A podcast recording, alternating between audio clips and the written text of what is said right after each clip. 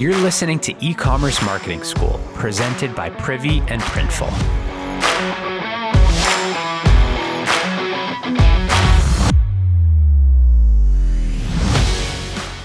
Hey everyone, Tony here from Privy, and I'm taking over this week. We've got five days of building brand, boosting traffic, and overall growing your store. So let's get to it. Today, we'll be talking about the best free ways to boost traffic in your Shopify store this year.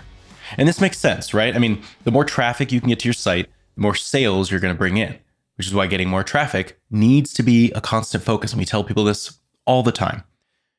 So, if traffic to your store is your biggest blocker for growth, you should start with these six ideas, or at least consider implementing these to help you grow traffic at the very top of your funnel. First, be patient and make sure you're collecting emails. On average, a consumer needs to see your product seven times before they buy which is why it's so important to try and capture email addresses. Now, not in this case, but especially when you're running ads, you need to do this too. Just because they landed on your site definitely does not mean they're going to buy. So you need to work at building trust and credibility. That's why building your email list today is so critical. Because if you wait until you really want to bring in sales, like Black Friday, Cyber Monday, chances are they won't be ready to buy and visitors will not take the plunge. So if you're engaging with them all year, they know exactly who you are and what your brand is when that time of year rolls around. Second, focus on the three big traffic buckets. Now, this may seem obvious to you, but not all your traffic is the same, which means you should be thinking about your site visitors in three different ways. So, there are three different buckets I'll go over first time visitors, repeat visitors who have not purchased, and repeat visitors who have purchased. And depending on what your primary focus is, you should be thinking about how you impact the experience for these types of visitors. If you want to drive more first time sales, think about what's going to move the needle for that specific group. What will get them over the hump? Is it a code for free shipping on their first order or a bundle? Same goes for repeat customers who haven't made a purchase. They're clearly interested in your products, but what would it take to get them to actually buy? You could try creating an FAQ doc to bust common objections.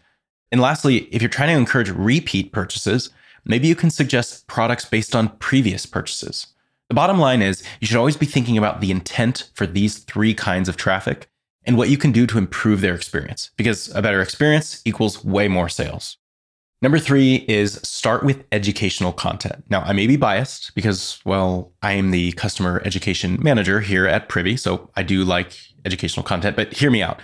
When Monica Grohne launched Mareia, she knew she wanted to build an education first brand. What does that look like? For them, it comes in the form of a blog with content that's focused on supporting their customers, not just like with these spammy direct marketing product specific quote unquote content, but health and wellness content designed specifically for women. See, when you focus on value add content and take the time to cover topics that your audience is actually searching for, you will grow organic traffic to your site like nothing else you've seen. The only caveat is patience is key. Investing in content is a long term investment for your business. So you cannot expect results overnight. This isn't TikTok where you make a good video and you just go viral. Okay. I mean, you can go on TikTok. We'll talk about that. But for most of these, in terms of SEO and content creation, it's a long battle. Now, if you don't know where to start, go to answerthepublic.com.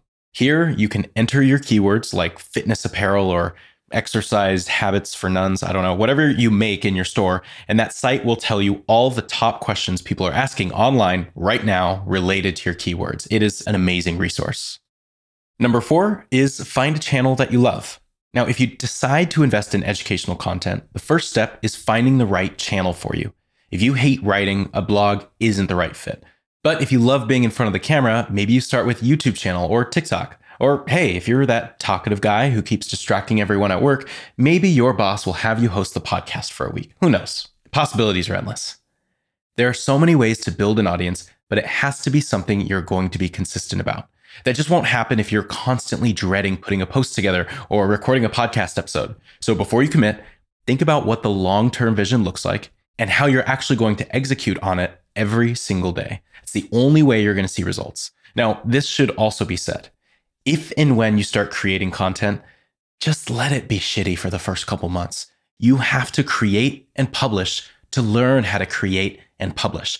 Do you think fans of streamers, TV show hosts, actors, business owners, actively search back at old content throughout the years and say, hey, look at what a loser Ben looks in the old privy photos. Ben, you looked fantastic. Don't let anyone tell you otherwise. No, they either don't care or they say, wow, look how far they've come. Maybe I can start something. So don't be afraid to start so long as you commit yourself to being consistent. Then the motivation to get better will come naturally.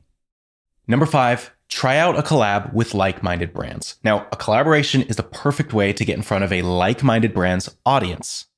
And one of my favorite examples of this is from Poo-Pourri and Super Coffee. Now, I know you're listening to this and, and don't have a website pulled up, but they use humor to point out the, well, the causal relationship between coffee and using the bathroom. humor and entertainment go a long way with this. And if you can lock in the right partner, this can be super simple and you don't even have to come up with a brand new product. In their example, they're not using new products. It's just a branded bundle of existing products with some awesome packaging. Not only will this boost traffic to your store, but if you do it correctly, you'll bring in some serious sales. Now, number six is often overlooked, and people hear it and they're like, yeah, I'm not going to do that. That sounds dumb. But check this out. How many times have you done a search for a coupon code before making a purchase? Honestly, I do it almost every time I look for something. Chances are your customers are doing the same thing. But rather than coupon sites getting all that traffic, you can create a landing page like yourstore.com slash coupon specifically to capture all of that traffic. You can include any live coupons on this page. Just make sure you're keeping them up to date. And even if you don't offer discounts, you can run this play. Just explain that you don't offer discounts for XYZ reasons because people are going to search it and their traffic is going to be brought to your website. Because your audience is likely still searching for these codes, this is a really quick, quick tactic to help you capture some more high intent search traffic or people that are already planning on buying for your store. So I think the first time I actually saw this done was like 10 years ago it was on Squarespace. I was looking to build a website and I said, I typed in Google like Squarespace discounts.